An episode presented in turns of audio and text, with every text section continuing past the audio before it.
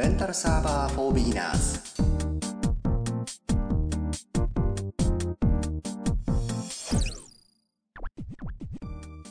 皆さんご機嫌いかがですか？レンタルサーバー for beginners コーヒーです。えー、だいぶ間が空いてしまいましたが、あ皆様いかがお過ごしでございますでしょうか、えー、私の方はと申しますと、様々ちょっと、えー、時間が取れない時期が続いておりまして、えー、だいぶこの2ヶ月ぐらいかな、えー、配信はしたいなと思う気持ちがありつつも、まあ、本編といいますか、えー、電気屋ウォーカーね、別のポッドキャストをやっておりますので、そちらの配信をするのが精一杯ぐらいの感じで、えー、なっておりました。大変、えー、もし、お待ちいただいている方がいたとすれば、えー、大変お待たせいたしましたというところでございます。前回第7回レンタルサーバー for beginners では、レンタルサーバーの選び方ということで、前回は簡単にですね、サーバー、レンタルサーバーとかブログサービス、こういうのがありますよというお話をさせていただいております。で、第8回になります。今回は、レンタルサーバーで始めるブログ、ワードプレスということで、もう少し具体的にですね、中身についてお話をしていきたいと思います。で、これがブログやワードプレスが設定できるようになりますと、え、今度はこの後ですね、例えば、ポッドキャストの配信をしてみたいとか、あそういった話にもつながっていくかなというふうに思っております。えー、皆様、マインクラフトライフはいかがでしょうか？バージョンが上がってきましたね。え、現状ですと、クラフトブキットの方ですと、今は recommended build の場合ですとバージョン1.6.4の R2.0 が配信中です。で、えー、っと、本家マインクラフトの方になりますと、まもなくバージョン、えー、1.7.3かなのアップデートが予定されているようです。1.7.3。えー、現在は12月の2日月曜日でございますけれども、来週ぐらいには、12月の半ば前半には、えー、このアップデートが配信される予定なようです。えー、こちらについては、ツイ、ツイッチ TV というですね、え、ー、と、ライブ配信をサポートするサービスがあるんですけども、このツイッチ TV がサポートできるようになるということで、ワンクリックでマインクラフトの様子を配信できるようになりますよというのが最大のバージョンアップの内容のようですね。えー、その後バージョン1.8も控えているようです。バージョン1.6.4ぐらいでは、まあ、大間さんがアップデートされたということをはじめ、様々アイテムなんかのね、追加もありまして、まただいぶ内容が変わってきておりますけども、1.6.4だとすれば、まあね、主にバグフィックスですが、そうですね、まあ、タツナなどなど、それから、色付きの粘土なんかもね、えー、追加されているようですが、いかがでございますでしょうか？またバージョンがね、上がりましたら、マインクラフトインストサーバーの方にもね、反映させて、えー、こちらの方でも遊んでみたいなというふうに思っておりますけども、マインクラフトに関して最近の一番ホットなニュースだといえば、やっぱプレイステーション4ですね。来年、えー、日本ですと来年の2月の22日に、発売を控えておりますけども、PlayStation 4のプラットフォームでマインクラフトが提供されるということが話題に上っています。えー、ローンチタイトルとかって言ってたような気もするんですけども、欧米ではね、PlayStation 4出てますから、うんそのあたりどうなのかなと思うところありますけども、えー、できればね、こう、遊ぶのは PlayStation 4で遊ぶけども、サーバーは今までと同様のね、VPS で立ち上げたサーバーが使えるよと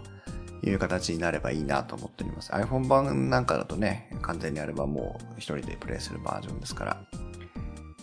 えー、だとすればね、パソコンからも PlayStation 4からも同じように遊べるコンテンツ。ってことで、また爆発的にね、火がついて、いろんな人が遊びに来るという形になればいいなというふうに思っておりますけども、皆様も、もしあの、ご自身でマインクラフトサーバー立てたよとか、いうのがありましたら、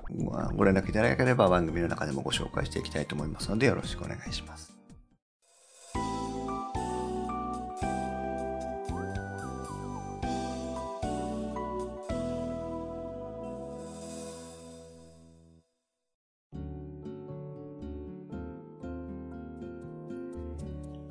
さあ、第8回の内容に入っていきますけども、も今日はですね、簡単にレンタルサーバー、前回までちらりとお話ししましたレンタルサーバーを実際に借りて、えー、ブログやワードプレスを始めてみましょうねっていうところのお話になっています。で、じゃあ、借りるレンタルサーバーはどれがいいかなということなんですけども、私が皆様に、えー、おすすめするのはですね、まあ、あアメーバブログとかココログ、シーサーというふうに無料で手軽に始められるサービスはまあまたあるんですけども、まあ、せっかくレンタルサーバーを借りて、えー、ブログを始めてみよう、あるいはワードプレスを始めてみようと思われるんでしたらば、まあ、1年放棄していただいて、レンタルサーバーをね、有料になりますけども、借りていただいて、挑戦してみていただければいいなというふうに思っています。前回、前々回というか、あマインクラフト設置マニュアルの方でお話ししてたような VPS サービスではありませんので、えー、管理運用は、え、今までの話と比べればはるかに楽ですので、ほとんど個人あの無料のサービスのブログサービスを借りてもらったのとああまり変わらないようなノリでね、えー、いけるんじゃないかなと思ってはいます。で、じゃあなんでわざわざレンタルサーバーを借りなきゃいけないのか、そこにはいくつかの利点があります。利点の一つは、独自の、そして自由度のある、ある程度ですけどね、自由度のあるサーバースペースを持てますよというのが一つです。レンタルサーバーを借りれば、例えば一つのサーバーの中で独自のウェブサイトを一つ二つ三つ四つと複数運営することもできますし、そういった意味で、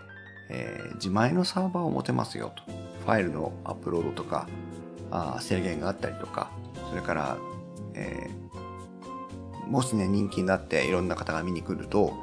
えーと、リソース不足ってそのアクセスが集中しちゃって、えー、ウェブサイトが表示できない状態が続くというようなこともありますから、それを避けるためにも、独自のサーバースペースね、持ってもらったらいいのかなと思います。利点の2番目は、自由にメールアドレスを取得し運用できるということです。これも7回の時にお話に少しさせてもらったように記憶していますが、まあ、独自のドメインであれ、レンタルサーバーから提供してもらったドメインであれ、とにかくドメインが皆様一つ以上は持つことになりますから、そのドメインの中で、えー、メールアドレスを、まあ、多くの場合無制限に、まあ、サービスによっては数が制限されていると思いますが、あそれでも少なからずメールサーバー、メールアドレスを持つことができるようになります。例えば、ウェブの管理用に使うメールアドレス、皆さんからメールをいただいたりするアドレスはこれ。例えば、お買い物するアドレスがこれ。例えばゲームとかウェブのサービスにログインするための登録するアドレスはこれ。なんていうふうに分けておくと、えー、例えばね、何らかの原因でいっぱいあのスパムメール、迷惑メールが来るようになってしまったということになれば、その被害があるメールアドレスだけを切り替えてしまったりとか、いうこともできますし、えー、ご家族がいらっしゃる方であれば、あご家族の中で他にメールアドレスが欲しいという方がいれば、えー、自ら割り振ってね、使っていただくこともできるというので、で、しかもサーバーを借りてさえしまえば中だけの話なので、別途1メールアドレスごとにいくらとかっていうこともありませんから、あ便利に使っていただけるんじゃないでしょうか。利点の3番目は、独自ドメインでの運用ができるということですね。これも一番安いプランでできるできないとかって何かあったような気がしますが、あの、例えば inst-web.com のように、えー、独自のドメインといいますが、メール、あの、ウェブのアドレスを取得して使うことができるようになります。これも、えー、.jp ならなんだとか、.co.jp ならなんだとか、.com ならなんだとか、いろいろ条件があるんですけども、大体そのレンタルサーバーのウェブサイトに行くとドメインについての説明も合わせてあると思いますので、えー、ご利用になるレンタルサーバーの独自ドメインのアカウント取得サービスでね、えー、取得していただければいいのかなと思います。これもですね、えー、具体的に後からご説明しますが、お値段がそれほど高いわけではないので、ぜひ独自ドメインを使われるのをお勧めします。あんまり意味ないんじゃないっていうふうにね、えー、思われる方、例えば本当に少数だけで遊ぶだけなんだとか、あまあ、ちょっとブログやってみたいんだけど、そんなに派手にやるつもりはないんだとか、いう方であれば、まあそこまでしなくてもいいとは思いますけども、まあこれからのことも考えてね、せっかくなんで一回撮ってみようという形でもいいんではないかと思います。利点の4番目、最後になりますが、サーバーの引っ越しに柔軟に対応できるよというのがこれです。まあデータはもうサーバーに上がってるのは自分のものですから、そのデータを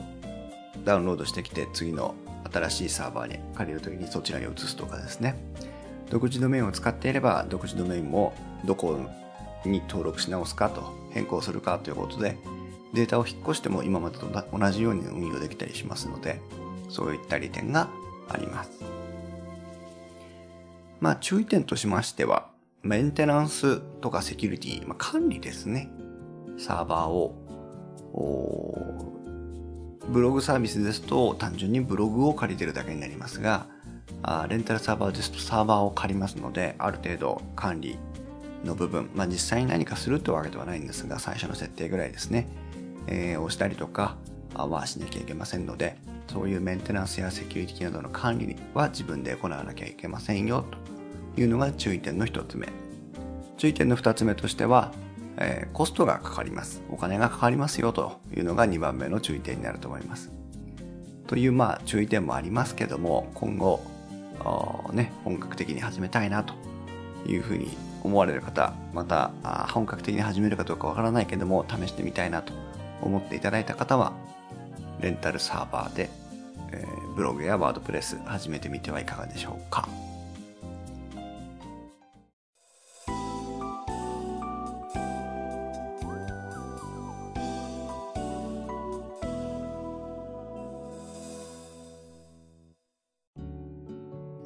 では、あこれはあの、どこの、えー、サービスでもいいと思います。ただ、網羅的に全部お話しするわけにはいかないので、さくらのレンタルサーバーを例にとって、えー、ちょっとね、こんな構成でやってみてはいかがでしょうかというのを2パターンご用意させていただいたので、そちらのプランをご説明したいと思います。まず1つ目には、えーと、気軽にお試し構成というプランですね。えー、まずお試ししたいんだという構成をまとめてみました。えー、利用するプランはですね、さくらのレンタルサーバーのライトプランというのがあります。格安プラン、シンプルに使いたい方へというふうになってますけども、ハードディスク容量が 10GB、えー、で、価格がですね、月額換算125円です。こちらあの、あまりにも安すぎて、えーと、月額払いはできないようになってますので、えー、年一括1500円というお支払いになりますけども、えー、1500円払っていただくと1年間、え、10GB というサーバースペースを使うことができるようになります。で、こちらには、えー、PHP という、え、ウェブサイトでワードプレスとかを動かすための、えー、なんて言えばいいのかな？言語でしょうか。それから独自の CGI も使えるようになります。えー、で、さくらのブログという一般のレンタルサーバーのブログサービスと似たようなサービスをさくらインターネットでも提案提供してますので、こちらのさくらのブログが使えるようになりますね。この気軽にお試し構成のライトプランはごめんなさい、一つ注意点なんですが、えっ、ー、と、MySQL というサーバーで使えるデータベースの機能があるんですけども、MySQL に対応していません。ので、ワードプレスはライトプランでは使えないということですね。ワードプレスとか Zoops なんかはこの MySQL がないと使えませんので、ライトプランはさからのブログだけという形になりますのでご注意ください。ドメインについては独自ドメイン、えー、登録できるようになっています。それからウェブメールとメールアドレス、メールアドレスは無制限使えますね。というふうな内容になっています。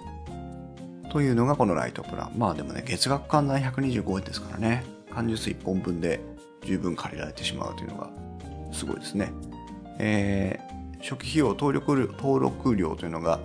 えー、基本的には1000円、えー、かかるようになっていますが、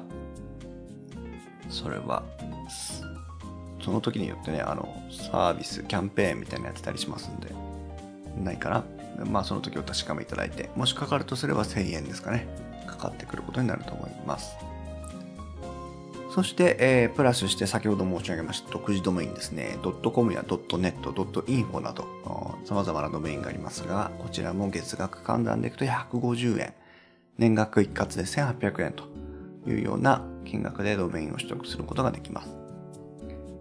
えー、ドメインもね、独自のどういうのが空いてるかなんていうのは検索できますので、えー、自分でピッピッと調べていただいて、あ、これなら取れるんだ、これ取れないんだっていうのをね、確認してもらえばいいと思いますが、まあ、合わせますと1年間の使用料が、あ使用料だけでいけば1500円と1800円ですから3300円。その他、もし初期費用がかかれば1000円ぐらいですから、いうのが、えー、その程度の出費で、えー、独自のサーバーと独自のドメインが取得できるようになりますね。なかなかいいと思います。まあ、あこのプランの気軽に試し構成というところですけども、まあ、先ほども申しましたが、ワードプレスは使えませんので、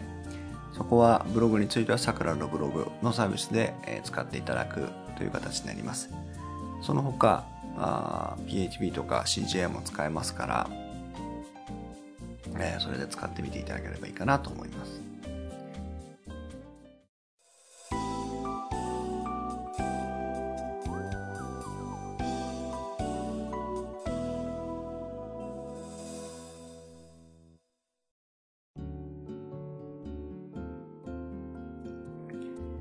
そして2つ目の頑張って続けよう構成でございます。せっかく始めるんだから、もう少しお金出しても頑張って続けていきましょうという意味での内容になりますけれども、えー、桜のレンタルサーバーのスタンダードプラン、月額料金500円です。容量は 100GB、えー、というサーバースペースが使えるようになります。こちらは先ほどの PHP 独自 CGI、えー、そして、えー、桜のブログに加えてですね、MySQL、サーバー上で使えるデータベース機能ですね。それからクローンという、うん、これがサーバー上で様々なプログラムを自動実行するためのシステムですが、コマンドですが、これも使えます。それから何といっても CMS クイックインストールといいまして、ワードプレスをはじめとする CMS、そういうね、ブログ、サービスのようなものです。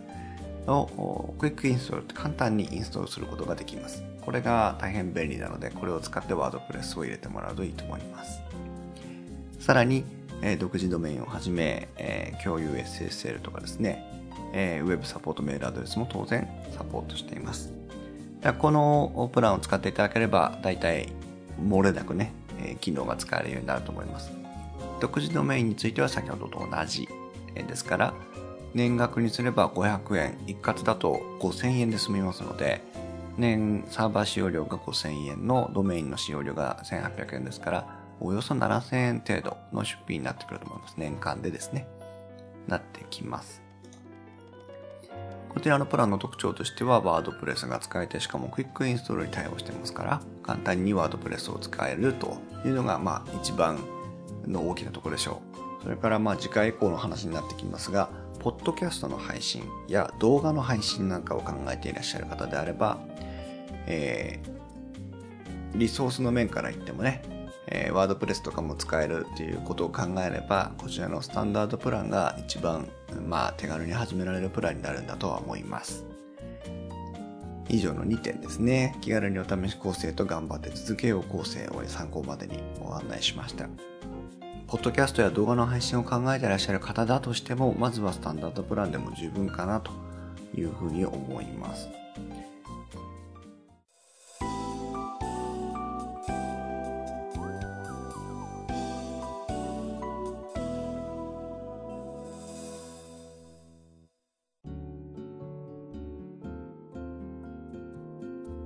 で、え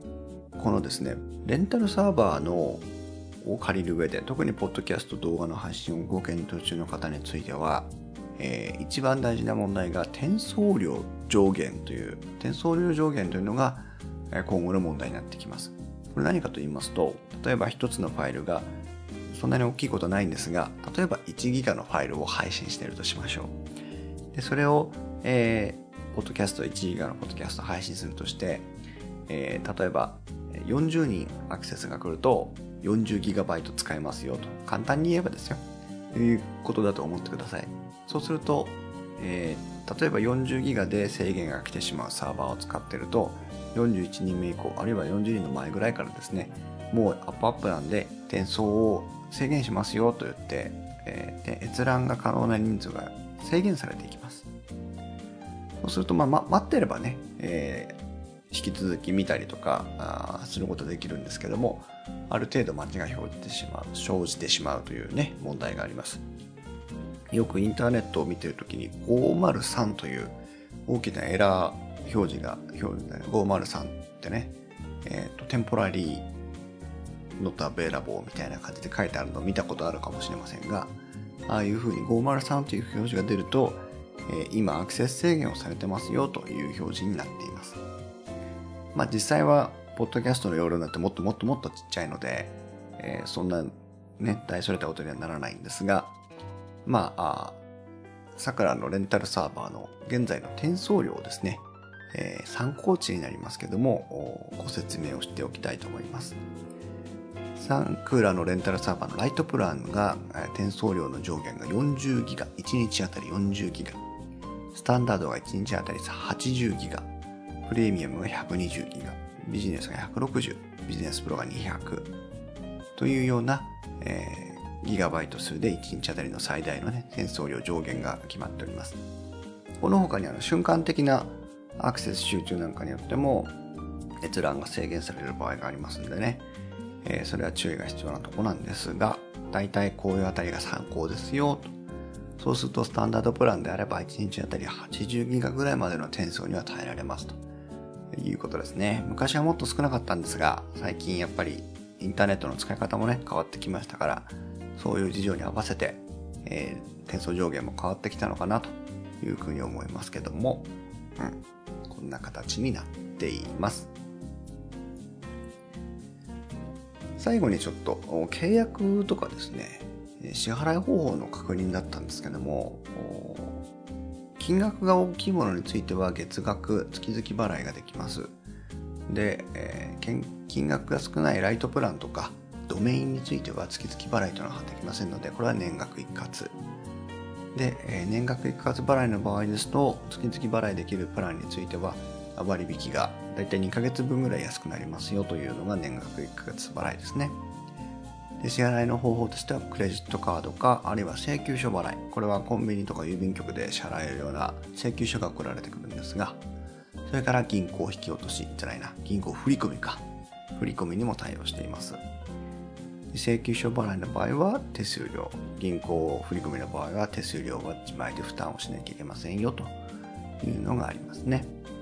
で、このお支払いの仕方についてなんですが、私がお手伝いしたことがあるレンタルサーバーの方で、え